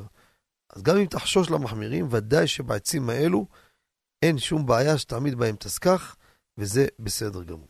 שיהיה לכם שבת שלום ובשורות טובות. שבת שלום, תודה רבה. ברוכים תהיו. נעבור למאזין הבא, שלום וערב טוב. ערב טוב, מדבר יצחק. משדרות. שלום עליכם. אה, יש לי שתי שתי קצרות. בבקשה. אה, שאלה ראשונה לגבי right side, אה, השכרה. אם אה, הנפטר אה, נפטר באדר א', האם לעשות באדר א' או באדר ב', או הפוך, אם זה ב', מתי עושים? זו שאלה ראשונה. שאלה שנייה, שאלה שנייה לגבי... רגע, רגע, אני... שאלה ברכה לי עכשיו. אה, לגבי... לגבי אה, הדלקת נרות, אני מדליק נרות כל, אה, יום הצדיקים. עכשיו מה שקורה בלוח, אה, אדר א' מופיע ריק, כי יש להם רק חודש אחד, אדר אחד. אז מה עושים באדר א', כשאין לך שמות? אני נוהג להדליק כל יום, האם להמשיך להדליק בכל זאת בלי שמות, או להמתין עד אדר ב' לעשות רגיל, להמשיך להדליק. שאלות יפות מאוד. המאזין הנכבד פה שואל, לגבי אזכרות, השנה, שנה מעוברת, אתם יודעים, בחשבון יצא, אם תסתכלו באולמות, אדר א' השנה, אין בכלל בר מצוות. אין. אזורים חרדים מפרסמים מחירים מיוחדים לאדר א'. מדוע? כי לפני 13 שנה, שזה השנה של הבר מצוות, אז זו הייתה שנה רגילה. ובשנה רגילה, מי שנולד באדר, ששנת הבר מצווה תחול שנה מעוברת, עושה באדר ב'. לכן, זה סתם אני אומר לכם ידיעה, לכן אלו שעושים בזמנו, אני מדבר, כן? שכאילו עושים לא בזמן, משהו אחר. עכשיו, בואו ניתן את הכללים, כי בר מצווה והשכרה זה, הולך, זה אותו דבר בכללים. סימן נ"ה, הלכות תפילה, סעיף י' כותב הרמ"א. מי שנולד באדר ונעשה בר מצווה בשנת העיבור, כמו שאמרנו, אומר הרמב"ם מביא תשובת מארי מינץ בסימן ט', אינו נעשה בר מצווה עד הדר השני, וכך פוסק חסד לאלפים הרב פפו, קיצור שולחן ערוך, זה ספרדים אשכנזים. זאת אומרת, נולד בשנה, באדר, בשנה רגילה, ונפל לו בר מצווה בשנה מעוברת, עושה אדר שני. אם נולד באדר ראשון, שימו לב, נולד בשנה מעוברת אדר א', בשנת הבר מצווה שלו נפלה בשנה מעוברת. שם כותב מרן שולחן ערוך בסעיף י', יעשה באדר ראשון. עכשיו, יש שיטה, מהרש הלוי, בסימן ט"ז, הוא נוקט, יש לו שם איזה חשבון, שגם מי שנולד בשנה רגילה באדר, שימו לב, ונפל לו הבר מצווה בשנה מעוברת, עושה באדר ראשון, לא אדר שני. לא נפסק מותו. עכשיו החתם סופר באורח חיים סימן י"ד מביא שאזכרות, יורצייט, אזכרה ובר מצווה הם שווים. יוצא שאזכרה שנפלה הייתה פטירה של בן אדם בשנה רגילה, יעשו אדר שני. הייתה בשנה, בשנה מעוברת נפטר. באדר ראשון, יעשו באדר ראשון. עכשיו, זה, זה הכללים של האזכרות. עכשיו, מאזין הנכבד שואל עוד שאלה. הוא רגיל להדליק לצדיקים כל הזמן. אז קודם כל, לפי מהרש הלוי, בחשבון יוצא, ששנה מעוברת יעשו באדר ראשון. אז קודם כל, כבר יש צד, זה לא משהו סתם. דבר נוסף, להדליק לצדיק נר, אפשר להדליק גם לא בתאריך שלו. אם כבודו ככה חשוב לו וככה עושה כל יום, שאל אותי אם חובה? לא. זאת אומרת, אם תגיד לי, תראה, האם אני יכול לקחת חודש הזה חופש? חד משמעית כן. רק מה, קח בחשבון שאתה צריך לדעת, וזה קצת מורכב, וזה אני חשוב לי להדגיש, שכבודו מדליק לאיזה צדיק. מניין לך שהוא נפטר בשנה רגילה או באדר ב', אולי הוא נפטר באדר א', ואז האזכרה שלו באמת באדר א', אם אתה רוצה להדליק לו ביום הפטירה שלו. אם בדקת בסדר הדורות או במקורות תאריך פטירה שלו ואתה יודע איזה שנה נפטר, אז אתה צודק, תחכה לאדר ב'. אם תצא גם אדר א', גם אפשרי, אין בזה בל תשחית. אבל אם אנחנו כבר דואגים לעשות לו ביום האזכרה לאותו צדיק שכבודו עושה לצדיקים, אתה צריך להיות בטוח מי אמר שהאזכרה שלו באדר ב' בכלל. מי אמר? מה שכתוב בלוח, לא בטוח שזה נכון. צריך להסתכל בתאריך שנת הפטירה שלו, האם היא הייתה שנה רגילה או שנה מעוברת. לכן, אם תדליק להם גם באדר א', אדרבה. אין בזה שום בעיה, וזכות הצדיקים תעמוד לכם, ויישר כוח לכבודו. אז אה, באדר אה, א', בלי שמות. נציין באופן כללי. לא, למה? תגיד עם שמות. למה לא? למה לא? תגיד עם השמות. על אותו אבל עוד תאריך. פעם כאילו להתחיל. עוד פעם, אז יוצא עוד כאילו, פעם, כן. אז יוצא כאילו, אתה אומר פעמיים. פעמיים, כן. מה הבעיה? לא, כן, אז כאילו לה- להגיד את כן. השמות גם בזה וגם בזה. כן, גם בזה. ותכוון גם עלינו. תברך אותנו גם. כן, מאה אחוז, תודה רבה. תודה רבה ושבת. שלום. כל טוב. נעבור למאזין הבא. שלום וערב טוב. ערב טוב, כבוד הרב. ערב טוב. אני רק מבקש סליחה מראש, השאלה קצת, אה, יש בה כמה פרטים, לפי טיפה ארוכה, כמה פרטים, אבל זה על, על ברכת שעקול. אני מדבר על אדם שברך בביתו בבוקר ברכת שעקול על אה, משקה. ודעתו הייתה בשעת הברכה שזה יפתור את כל המשקים שישתה בביתו במשך כל היום עד שיצא מהבית.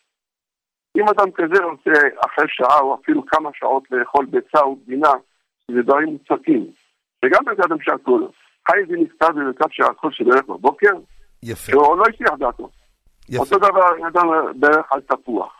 ודעתו על כל הפירות שיוכל לחצה. אחרי זמן מה אוכל ענבים למשל. האם זה נפטר או שברך מחדש? כבודו, ועד כמה זמן ברכת שעקול שבערך בבוקר היא תופסת. אפילו עד יפה. 12 שעות. נניח כל היום היה בבית. וגם כבודו, כבודו, זה לא, לא, שנייה.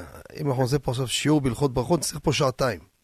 אז אולי באמת כבודו יפתח ערוץ, ואני אבוא למסור תוכנית שעתיים רק על... אני צריך פה לצמצם, כבודו הביא פה סדרת שאלות. אז אני עכשיו צריך לצמצם עוד יותר. אז לכן, אני אגע בקצרה, ובעזרת השם, פעמים הבאות ניגע בעוד. אי אפשר להקיף את כל הנושאים ככה ולתת איזה... דרך אגב, אנחנו נותנים שתי שאלות כדי שעוד מאזינים יוכלו לשאול. ככה, שאלה חשובה, כבודו שאל, כמה שאלות חשובות. כשאדם מברך בבית, הוא נמצא בבית, או נמצא בבית המדרש. אדם נמצא בעבודה, גברת נמצאת במשרד. היא מברכת עכשיו שתייה. לכמה זמן זה תופס? א', ב', האם זה תופס גם על מאכלים מוצקים? מאותה ברכה? זה גם שאלה חשובה. ובואו ניגע בזה ככה בתמצית העניין. נדע מה שורש הדברים. מרן שולחן אור בסימן רשב"ו סעיפי כותב כך, שימו לב את הלשון. מי שברך על פירות שלפניו, והביאו לו, ואחר כך הביאו לו יותר מאותו המין, או ממין אחר שברכתו כברכת הראשון, דהיינו, בירך על הגס. בירך על פרי שלפניו. הביאו לו אחר כך תפוח. אינו צריך לברך. שולחן ערוך. אומר מגן אברהם, שימו לב, עכשיו אני נוגע לאשכנזים. אחר כך ניגע לספרדים, כי המבנה הוא הולך לפי הסדר הזה. כותב המגן אברהם, במקום סעיף קטן ז', וכך פוסק המשנה ברורה סעיף קטן כ"א. ובלבד שיהיה ממין פירות, אכלת פרי, הביאו לך פרי. אבל אם בירך על דגים, שהכל. והביאו לו משקה שהוא מין אחר לגמרי, אבל זו אותה ברכה. אה, שברכותיהם שוות, אינם נפטרים בברכתו מן הסתם, אלא אם כן היה דעתו בפירוש לפתור אותם, או שהוא לפניו. לאשכנזים, ברכתי שהכל על תה, זה רק לאכול גבינה, ביצה, לא פתרתי, רק אם כיוונתי על זה, או שמעו לפניי בשעת הברכה. זה לאשכנזים. בא בשאלות ותשובות מעריף פראג'י, סימן ע"ד, אומר מרן לא ככה, מה ראיה ממרן? אומר לדעת מרן, לא משנה אם זה מוצק או נוזל, זה הברכה שייכת אותה ברכה, פתרת את הכל. מה הראיה? אם הייתה דעת מרן שולחן ערוך לחלק, היה צריך לפרט. מזה שלא פירט, מסמה שסובר שמשקה פותר מאכל, ומאכל פותר משקה. זה ככה לומד שו"ת מעריף, מעריף פראג'י, פראג'י. לא פלאג'י, פראג'י. נו, מה עושים הספרדים? בא מרן עטרת ראשנו רבי עובדיה, הליכות עולם, חלק ב', עמוד פ"ז. הוא אומר, תשמע, יש פה ספק. יש מגן אברהם משנה ברורה מפה. בסדר, הם אשכנזים הולכים כמו משנה ברורה. פשוט, אז סגרנו עם האשכנזים. אבל יש פה מי שלומד במרן, שזה ודאי פוטר. וספק ברכות להקל. לכן לא יברך. יוצא לספרדים? פתרת את זה. או הטוב ביותר, לצאת מכל ספק, תכוון מראש על הכל. עכשיו, כמה זמן? שואל המאזין הנכבד. אז שימו לב. הלכה למעשה, בלי להאריך, אני לא רוצה להאריך. יש הבדל בין ברכה ראשונה לאחרונה לגבי הנושא הזה שאדם מברך פעם אחת מכוון על כל היום, שהוא לא יוצא מהמקום. נכנסתי לבית המדרש מתשע עד אחד, עד, עד חמש. בבית היום לא יוצא מהבית. בירך שהכל כיוון כל, כל היום, שימו לב, יום שלם ישתה ואוכל דברים של שהכל נהיה בדברו, כי הוא בירך שהכל, לא יברך שוב, כל עוד שלא יצא החוצה. אבל ברכה אחרונה, שימו לב, ברכה אחרונה, שלא יעבור זמן עיכול. מה זה עיכול? שתיתי, כל עוד שאני רווי, זה נקרא, עדיין אני בתוך זמן שיכול לברך. פתאום נהייתי צמא, זאת אומרת שכבר הכל התעכל. צמח עוד פעם, אז אם אתה יודע שאתה שותה עכשיו כוס מים, עוד שעה נהיה צמא מאוד, אז אחרי חצי שעה תפסיד ברכה אחרונה, תברך ברכה אחרונה. וכוס הבא לא תברך ברכה ראשונה. ברכה ראשונה היא תהיה על כל היום, ויהיה שמונה עשר ברכות אחרונות באמצע, הכל על אותה ברכה ראשונה אחת שהייתה למעלה. כמה שעות? אפילו 12 שעות.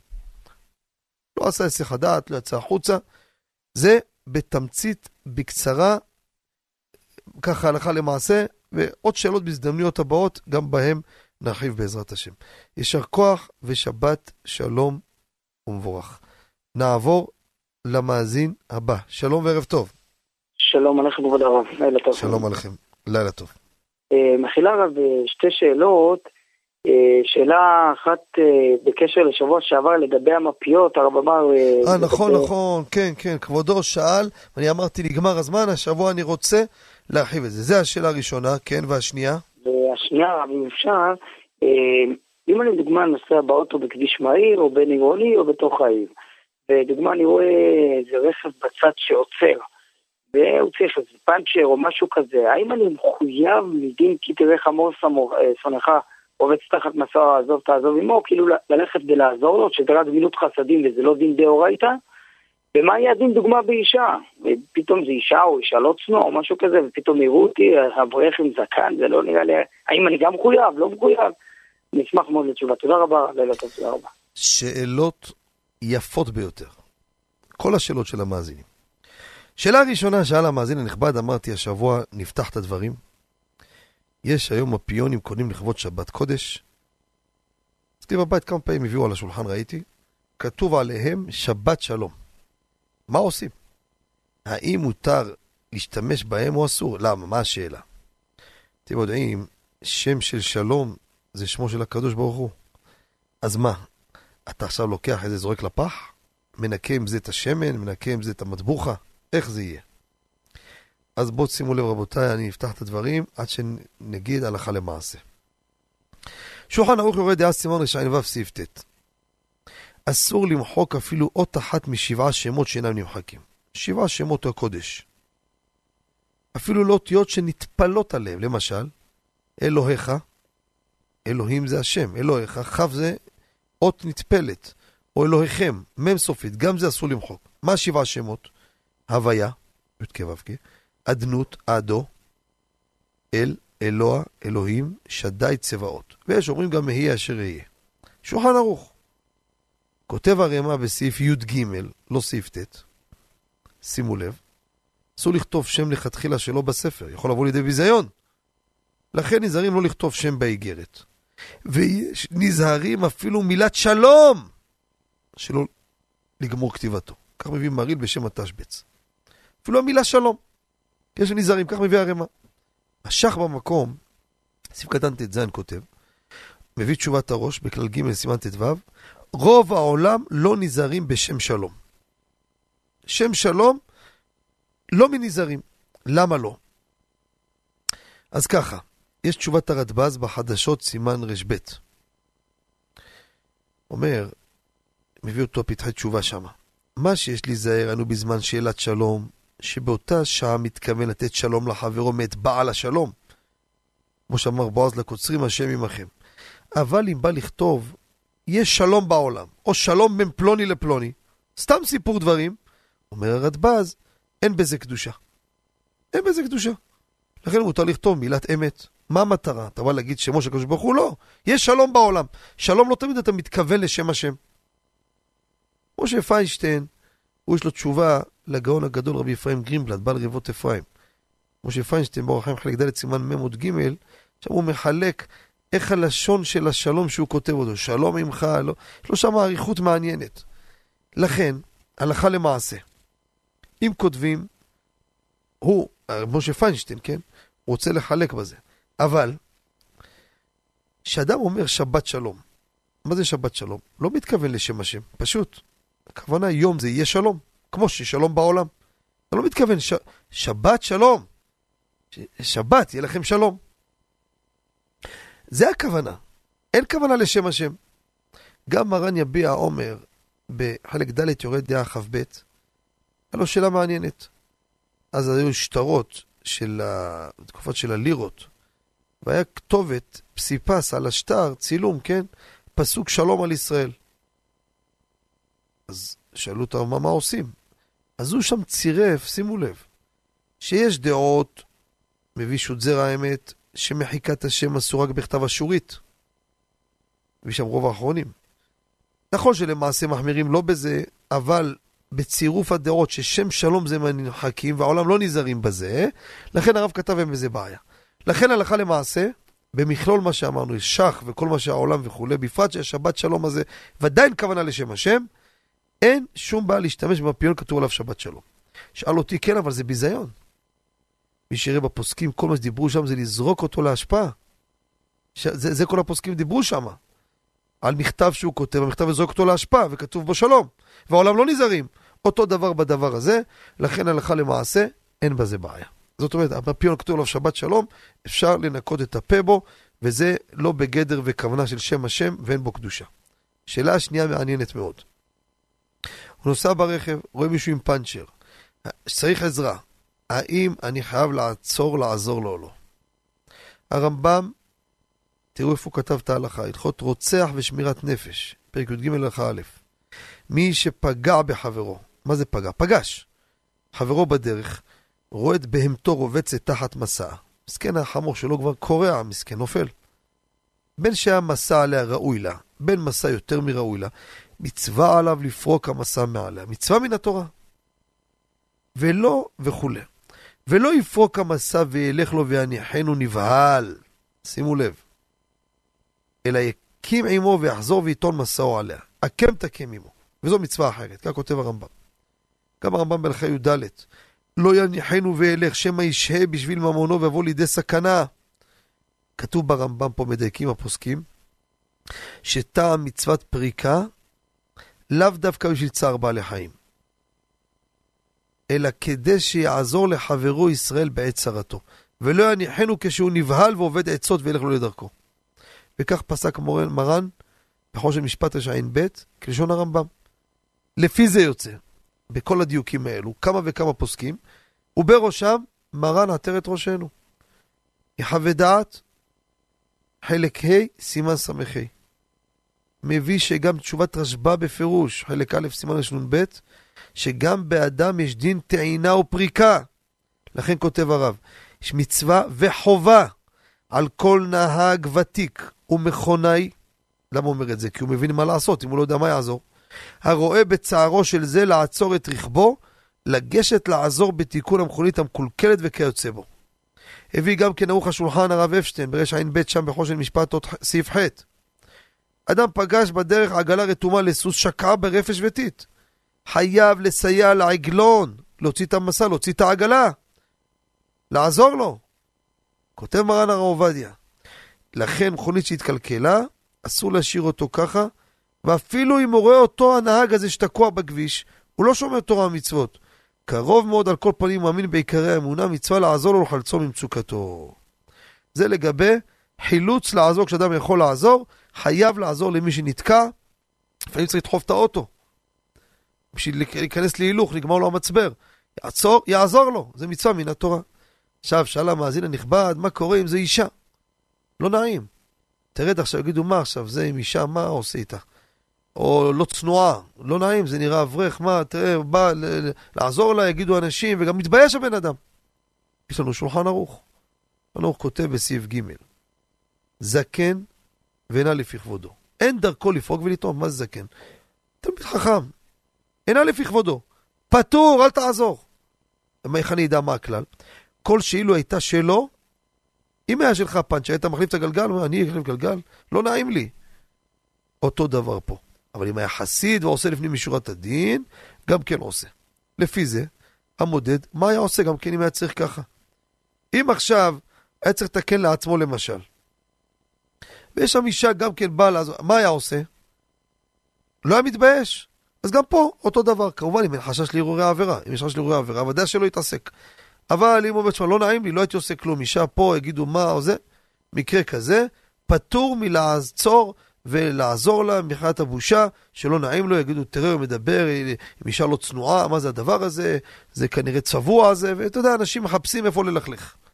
בפרט בדור זה שככה אה, מחפשים איפה, איפה להקנית. זה ככה נראה לעניות דעתי, הלכה למעשה, בסיפור הזה, וזה סיפורים שקורים יום-יום.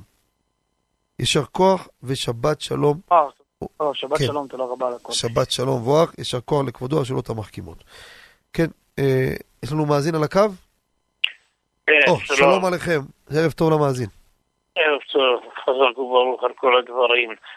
אה. כבוד הרב, אני, יש לי בדק אה, איזה מחסן, שזה משמש לי כחדר עבודה כזה, ויש בתוך המחסן הזה גם אה, שירותים. השאלה, אם אני עושה בחיצה לשירותים משתי צדדים, אני יכול אה, לברך, לאכול משהו, לקרוא תהילים בתוך המחסן? שאלה יפה מאוד. שאלה יפה מאוד. יש לך מחסן, יש לך שם, חוץ מכבודכם, יש שם אסלה. מה אתה עושה? מה אתה כל הזמן תצא החוצה, אתה רוצה לשתות, רוצה לברך, רוצה לקרוא תהילים במחסן תוך כדי העבודה. זה ברור שאם אתה עושה מחיצה, כמו שתיארת, לכסות אותה לגמרי, זאת אומרת, אתה עושה אותה כרשות נפרדת, ודאי שמותר. מה שיש לדון, איזה סוג מחיצה. איזה סוג מחיצה. אם תשים וילון למשל, האם זה הפסק? אליבא דהלכתה, חלק שלישי, סימן קצ"ג. הבאנו בזה מחלוקת הפוסקים, אני אתמצת ואקצר כי הארכתי מאוד בפתיח ויש הרבה מאזינים. ציץ אליעזר, היה לו שם שאלה מעניינת. אדם היה בבית חולים, לא עליכם, לא עלינו. ובין המיטות, שם כלי, חוץ מכבודכם, עם צרכים אוקטנים. האם מותר לו להתפלל או ללמוד שם? תשמע, יש פה דבר טינופת, שזה אסור. הביא דת הרב אלישיב, שם הוא מביא אותו, שהוא אומר אסור להתפלל וללמוד שם. למה? כי המחיצה צריכה להיות קשורה למטה ולמעלה, תגיע תוך ג' טפחים מהקרקע, והרב אוירבך הוא מביא שמה, נכון שזה לא מחיצה, אבל זה כיסוי לכלי של הרי ויהיה מותר, ככה גם בהליכות שלמה. בציץ אליעזר עצמו מה אומר שמה? יש על הווילון הזה שם של מחיצה, אפילו שהוא לא מגיע תוך ג' טפחים לקרקע, פחות מ-24 סנטימטר מלמטה. למה? והוא סומך על החזון איש. בתוך בית או מקום סגור שאין רוח, אז וילון שעומד לא צריך לקשור אותו למטה, וזה נקרא מחיצה גמורה. לפי זה יוצא, שאם אתה שם אפילו וילון, מכסה את זה לגמרי, זה מחיצה גמורה לגמרי. ואם אתה שם, כמו שאני מבין ממך, שם שם עצים, מעמיד אותם יפה, וזה מכסה את הכל לגמרי, וזה הולך להיות קבוע מחיצה שם, זה מצוין. רבי ציון אבא שאול, הוא נקט לעשות צורת הפתח. אבל, כמו שאנחנו אומרים, אתה עושה מחיצה גבוהה, בפרט שלא רואים את האסלה מכל הכיוונים, זה פתרון מצוין, ואתה יכול גם לשתות, לברך, ללמוד, מה שאתה רוצה. להבדיל, זה כמו בבית, אתה בסלון ויש צמוד אליך שירותים סגור עם דלת. זה גם כן מחיצה, זה הפסק רשות לגמרי, ואין בזה חשש. יישר כוח לכבודו, שיהיה לכם שבת שלום ובשורות טובות. כן, אנחנו נצא להפסקה, ומיד נשול למאזינים הנכבדים, בבקשה. אתם מאזינים ל"מבט לשבת" עם הרב בנימין חוטה. שבנו מהפסקה, ניגש למאזינים. שלום וערב טוב למאזין הבא. שלום וברכה הרב. שלום, שלום עליכם. רציתי בבקשה לשאול, אה, יש אה, קומקום שקוף, יש לו מסננת, אה, בנויה כמו בצורת כוס בתוך הקומקום. אפשר לשים שם עלים, עלים של תה. שאלה אם אפשר להשתמש בזה בשבת, כמובן אחרי שעלים עבור בישול. אם יש בזה משום בורר או... עוד פעם, יכול להוסיף עוד מילה, מה אמרת? חוץ? לא הבנתי. לא, אם זה, אם זה אפשרי לשים את העלים בתוך המסננת הזאת, לא יודע, אולי יש בזה בורר, אני, אם אפשר להשתמש בזה בשבת. ככה, אני אגיד לכבודו. לפני שאני אגע בקומקום הזה שמיוחד, יש רשת פנימית, יש לנו בהרבה אה, קומקומים מסננת, נקרא לזה זרבובית, ומשם אנחנו ניגע בזה בעזרת השם. אדם רוצה לשים עלה תה. הרי יש לנו כלל שברירה בכלי אסורה בשבת. השאלה, איך מתייחסים לכל הקומקום הזה כשיש לך רשת ואתה בעצם מוזג ואתה בעצם מסנן פה. יש פה את הגרעינים שאתה לא רוצה, והמשקה יוצא. אז לא נעריך, מי שיראה קברו שבת חלק ג', מחלוקת גדולה מאוד בפוסקים.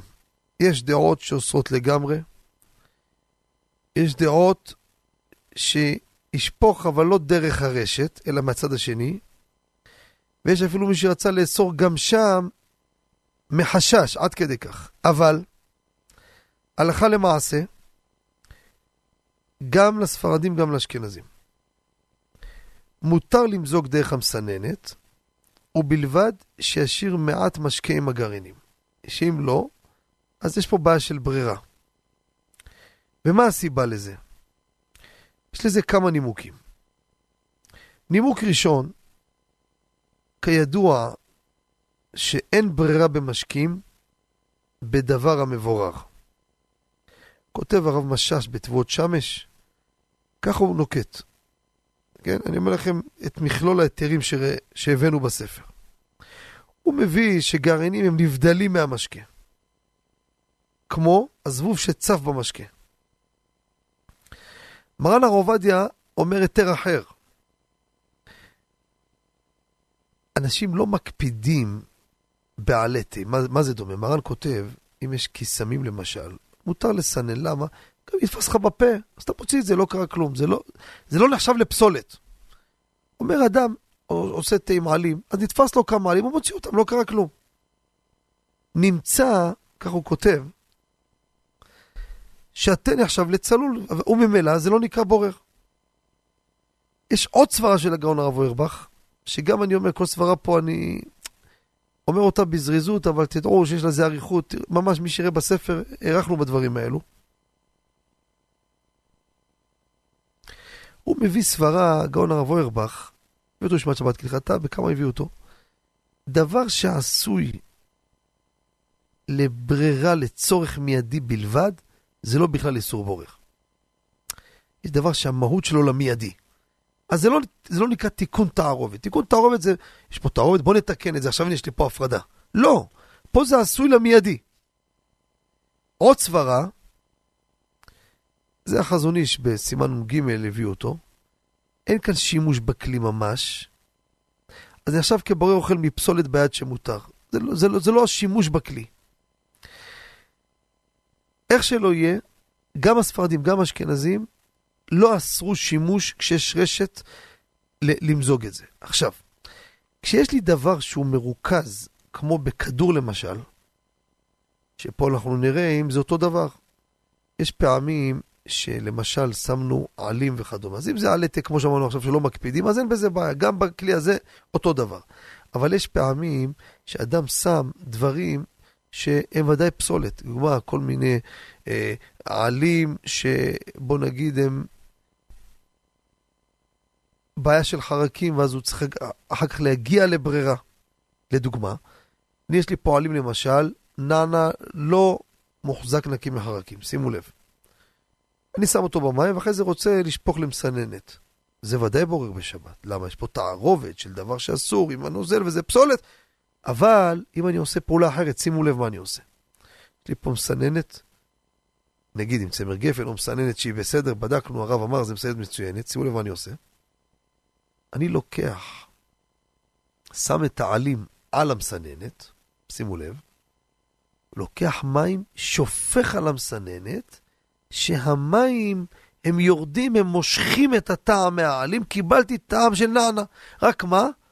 העלים והתולעים לא עברו, כי המסננת חסמה אותם. שוב אני חוזר. כשהעלים בתערובת עם נוזל, והעלים הם בגדר פסולת, פה אני לא יכול לסנן, כי יש פה תערובת, אוכל ופסולת.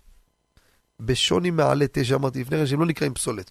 פה זה דבר שהוא, אני, אני, אני, אני לא יכול, יש פה תולעים, יש פה עלים שאני לא יכול להשתמש בהם, זה פסולת. אבל אם אני מניח את העלים האלו, הלא כשרים, לא מוחזק נקי מחרקים, שם אותו על הצמר גפן, ולוקח מים רותחים, כלי שלישי, שלא יהיה בישול, שופך, ואז המים עוברים דרך העלים והמסננת, תולעים לא יעברו, כי המסננת חוסמת אותם. מה נרווחתי?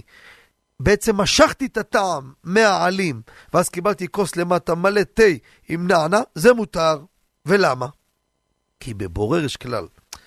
דברים ש, שאתם יודעים, אני מקצר בזה, כי זה כל כלל שאמרנו פה, זה, זה סעיפים בשולחן ערוך. כל דבר שנשפך, ששפכתי אותו, נקי ויצא נקי, כמו פה, שפכתי מים נקיים למסננת, ומהמסננת יצאו גם נקיים. לא היה זמן שהתערבבו עם המים התולעים או הפסולת. זה לא נקרא בורר בשבת. זה הכלל, זה שולחן ערוך. ולכן, לפי הכלל הזה, חילקתי את החילוק, איך תעשה את זה. נחזור לקומקום הזה שהמאזין שאל. אותו דבר, מה יש לך בפנים שם? אם זה עלי תה, חזרנו לאותה נקודה, אין בזה בעיה. לאותם פוסקים זה לא פסולת. אבל אם זה תערובת של דבר שהוא פסולת, אה, אז יש פה תערובת, אבל סנן, זה בעיה של בורר בשבת. יישר כוח ושבת שלום ומבורך. אני אמרתי כמה פעמים, בורר זה דברים שהם דקים, ובאמת, כל מה שאמרתי פה זה כללים שיש בהם הסתעפויות ותתי כללים, ולכן בורר, הספר פה לא לידי, אבל מי שיראה בשי"ט, מה שכתבנו בסייעתא דשמיא, קיבו שבת חיילי ג' שיצא לפני כמה שבועות, בבורר, באמת, לא, כמות אדירה, אדירה של סעיפים, והכל מעשי, אקטואלי. שנבין כמה המלאכה הזו, רבותינו כתבו עליה, הקשה שבמלאכות שבת. למה? כי הגדרות שמה דקים, דברים דקים ברזולוציות מאוד מאוד דקות. וצריך ממש להבחין וללמוד את כל הנושא כדי לדעת איפה אתה נמשתייך לפה ואיפה לפה, שלא, פתאום פש, אתה מתפספס לפה לשם ויכול חלילה להיכשל באיסורי בורר. יישר כוח ושבת שלום ומבורך. כן, נעבור למאזין הבא. שלום וערב טוב. שלום כבוד הרב, ערב טוב.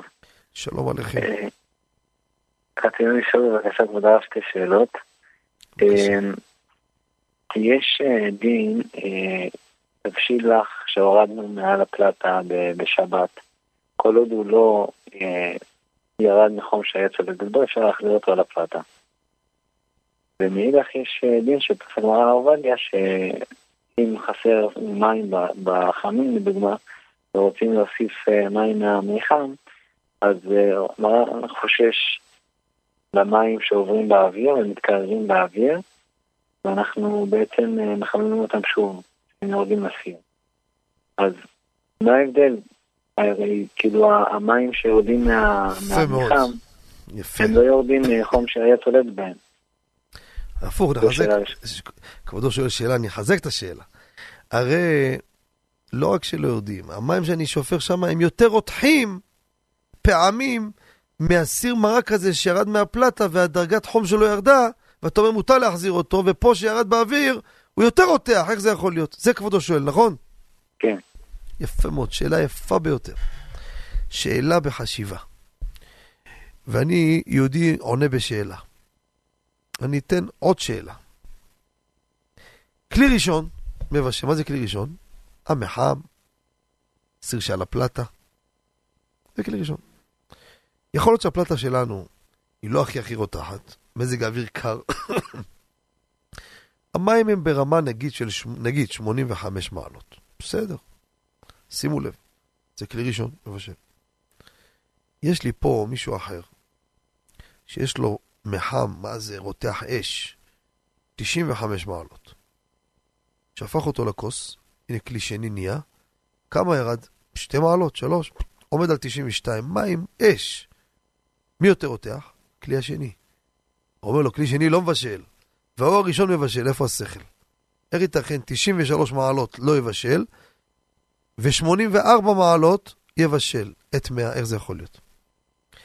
אז אני אגיד את הכללים. שתי תירוצים לדבר שרבותינו קדמוננו הסבירו בדברים, וזה ייתן לנו אור להרבה הרבה שאלות. כלל ראשון, תוספות מביא, כשהמים נשפכים מ-100 מעלות, לא משנה, לכלי אחר שהוא קר, דופן, הכרה, נותנת לו מכת קור. נו, אז מה? תמדוד עכשיו, זה רותח, נכון. כשהוא מקבל מכת קור, שימו לב, מתחילה מגמת ירידת הטמפרטורות. מגמת ירידה זה כבר פעולה לא של בישול. זה פעולה בדיוק הפוכה. דבר נוסף, שימו לב, הבאנו את זה בספר, כלי שני לא מבשל לא בגלל שהוא לא רותח, הוא יותר רותח יכול להיות. כי אין דרך בישול, סליחה, אין דרך בישול בכלי שני. בישול זה בכלי ראשון. עכשיו בוא נראה, זה ייתן תשובה על השאלה הנפלאה של המאזין המיוחד. יש לי פה סיר מרק על הפלטה, ליל שבת הורדנו אותו, מזגנו לכולם מרק רגל תימני. אה, עונג שבת. יפה. ירד קצת הטמפרטורה, אבל הוא רותח. אתה רוצה להחזיר אותו? תשמעו טוב. בגלל שהוא נשאר בכלי ראשון, כלי ראשון מבשל גם כשהוא שר מעל האש, ושיטת התוספות ועוד ראשונים מדאורייתא. זאת אומרת, לקחתי סיר רותח, הוצאתי אותו מהפלטה, הוא עכשיו על השיש. אש. לוקח קצת מים מהברז, מוסיף בו בישול מן התורה. כי כלי ראשון שהוא שר מעל האש הוא כלי ראשון. עכשיו בוא נלך לסיפור השני שלנו. שאלת לדעת מרן הר עובדיה, פותחים את המים מהמחם, שופכים, אומר רבי עובדיה, אסור לשפוך למח... לסיר שעל הפלטה. שואל המאזין נכבד, אה, מה קרה? אמרת שאפשר להחזיר אותו? הוא פחות חם, איך זה נהיה אסור? תשמע, שירד מהכלי נהיה באוויר, מספיק שיש ירידה קלה, כבר פקע מכלי ראשון. אחר כך אתה מוריד אותו, נהיה בחזרה כלי ראשון. אז עשית אותו כלי ראשון, כשהוא לא היה כלי ראשון, היה באוויר. זה בישול בשבת לדעת מרן הר עובדיה. נכון, הרב משאש ועוד חלקו, אבל שאלת בדעת מרן הר עובדיה. זה, לפי הגדש בהקדמה שנתתי, מיישב את כל המקרים האלו, הכל כפתור ופרח. מסתדר לך המהלך? כן, תודה רבה. אתה, לא נשמע שמח, אתה לא נשמע שמח. בכבוד. מה השאלה הבאה? השאלה השנייה, האם בשבת מותר, אה, יש מין גליל דבק כזה, שבעצם מגלגלים אותו על בגדים, והוא בעצם תופס את הסיבים שנדבקו או שיצאו מהבגד. מה זה דבק? בשבת- תסביר לי את זה, מה זה דבק? זה- סקוץ', סקוץ' כזה? זה לא סקוץ', זה, זה גליל, אה, דבק, בדרך כלל צבע לבן, פשוט מתגלגל עם מוט כזה, עם ידית אחיזה, מעבירים אותו לבגד, והוא, עם הדבק שלו, הוא בעצם מושך את הסיבים מהבגד. רגע, ואחר כך מה אתה עושה? שהתמלא לכלוך. כשהתמלא לכלוך, אז הוא כבר נגמר לו הדבק בעצם, אז uh, יש, יש, יש לו שכבות דבק, אז אתה מוריד לו שכ- עוד שכבה, עוד שכבה. ואז יש לו עוד... אה. אני עכשיו, נראה לי שאני יודע, זה עם ידית כזה, או לבן או כחול. כן. לא ידעתי, לא ידעתי שזה עם דבק. אני אגיד לכבודו מה אני חשבתי, מה שאני חשבתי, אבל פה כבר כבודו חידש לי שזה ממש מדבקה, זה כבר משנה לי את הכיוון, תכף נראה מה, מה זה. אבל קודם כל בוא נתייחס, אם למשל זה היה למשל כמו סקוץ' כזה. אז פה לכאורה בפשטות, בדין כיבוס בשבת, מי שיראה בקיבו שבת חלק ב', עמוד קצ"ב, מברשת שערות, מברשת רגילה להסרת אבק. באופן שמותר להסיר. כל מקרה לגופו. השאלה אם יש פה בעיה שאתה עושה פה בכלי משהו מיוחד. אז הבאנו בספר שיש הבדל בין אשכנזים לספרדים. הביאור ההלכה כותב, מביא תפארת ישראל בסימן שע"ב דיבור מתחיל ועיין, כותב, היום נהגו לאסור אפילו על ידי מבשת עשויה משערות, מביא יערות דבש וכולי. גם שבת שבת כהלכתה, חוט שני.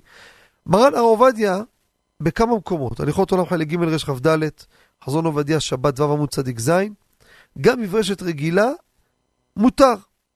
עכשיו הסקוץ', סקוץ', יש כמו מברשת כזו, אני בזמנו ראיתי, שאתה מעביר את זה והוא מושך את כל הלכלוכים.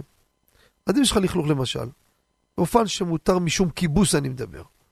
לא משום מכה בפטיש. תכף נדבר גם על זה, וגם זה ייתן תשובה גם למברשת שאתה שואל. לספרדים מותר. אשכנזים, אז זה מיוחד לכך. אז זה כמו מברשת שיער, אני לא רואה הבדל ביניהם. עכשיו, סיבים להוציא מהבגד, בוא נגיד מברשת רגילה, וקל וחומר עם הדבק שאתה שואל. שולחן ערוך כותב, להוציא סיבים מהבגד, כותב מרן זה מכה בפטיש. הלוקט ייבולות. זה כמו כדורים כאלו, שעל גבי בגדים, שיש בכלי הצמר שנשארים מן ההריגה, מכה בפטיש והוא מקפיד עליהם. כן? עכשיו, הבאנו בקיבו שבת, גם סיבים שיצאו בבגד אחר כביסה, גם כן יש להימנע מלהסיר אותם. אז יוצא, אם זה לכלוך שאתה רוצה להוציא את הסיבים האלו, בכל מצב זה אסור. אם זה לכלוך אחר שמותר להוציא לספרדים, אז בסקוץ' רגיל יהיה מותר. בדבק, זה נראה לי קצת קשה להתיר את זה. יכול להיות שאני אחשוב על זה, אקח לעצמי עוד כמה ימים לעיין בזה, יכול להיות שיהיה לי כיוון להתיר. כרגע, שזה דבק, אתה מדביק את זה, וזו הדבקה שהיא קבועה, הולך גם כן זורק את זה, זה נראה לי, זה נראה לי יותר גרוע, כן? באופן שזה לא סיבים אני מדבר. ככה נראה בפשטות, אבל צריך לעיין בזה, אולי יש צד להקל, אני לא רוצה להיות בבחינת את אשר התרת אסרתי. אבל uh, צריך לראות את העניין הזה. שיהיה לכבודו שבת שלום ובשורות טובות. תודה רבה. שבת שלום. שבת שלום ובורך. אה, הנה, איזה, אומרים לי פה כבר מתקיימים לסיומה של התוכנית, אני לא מאמין איך שעתיים עפו להם. באמת לא מאמין. אבל זה היופי בלימוד התורה הקדושה. מי שיושב לומד, מי שבא לשיעורי תורה. ככה זה, התעיף עיניך בו ועינינו. זה דו-סטרי. גם אם אתה מסיח דעת, איננו, אתה מאבד הרבה ממה שאתה לומד. צריך להיות כל הזמן מונח בדברים. מצד שני, התעיף עיניך בו, אתה רק תסתכל בו ואיננו, הזמן כבר נעלם, ופשוט שעתיים נעלמו להם. בפרט עם מאזינים כאלו מיוחדים, עם שאלות כאלו מחכימות. נסיים במה שפתחנו, איש את אחיו יעזורו. מן מלכי רבנן, אלו אתם המאזינים שהולכים לשיעורי תורה, אשריכם הטוב חלקכם. שיהיה לכם שבת שלום, נודה לצוות המסור, יורם יצחק וזנה, אחרי שמחה בונים, בשעות כאלו לא פשוטות, בגשם, באים לאולפן, לנהל את התוכנית בטוב טעם, בפיקוח וערנות. והמאזינים הנכבדים, תודה לכם על ההקשבה. נשתמע ביום ראשון הבא עלינו לטובה, בשעה תשע, כבר פרק חמישי. חידון לא פשוט, אתם שומעים את המאזינים, תלמידי חכמים. עת והב בסופה, ונזכו ותזכו ונזכה להגדיל תורה ולאדירה. שיהיה לכם שבת שלום, שמחות וגיל כל הימים, נזכה לגאולה השלמה בקרוב. נשמע שופרו של משיח, בשמחה ושלווה. שבת שלום ומבורך, היו ברוכים וכל טוב.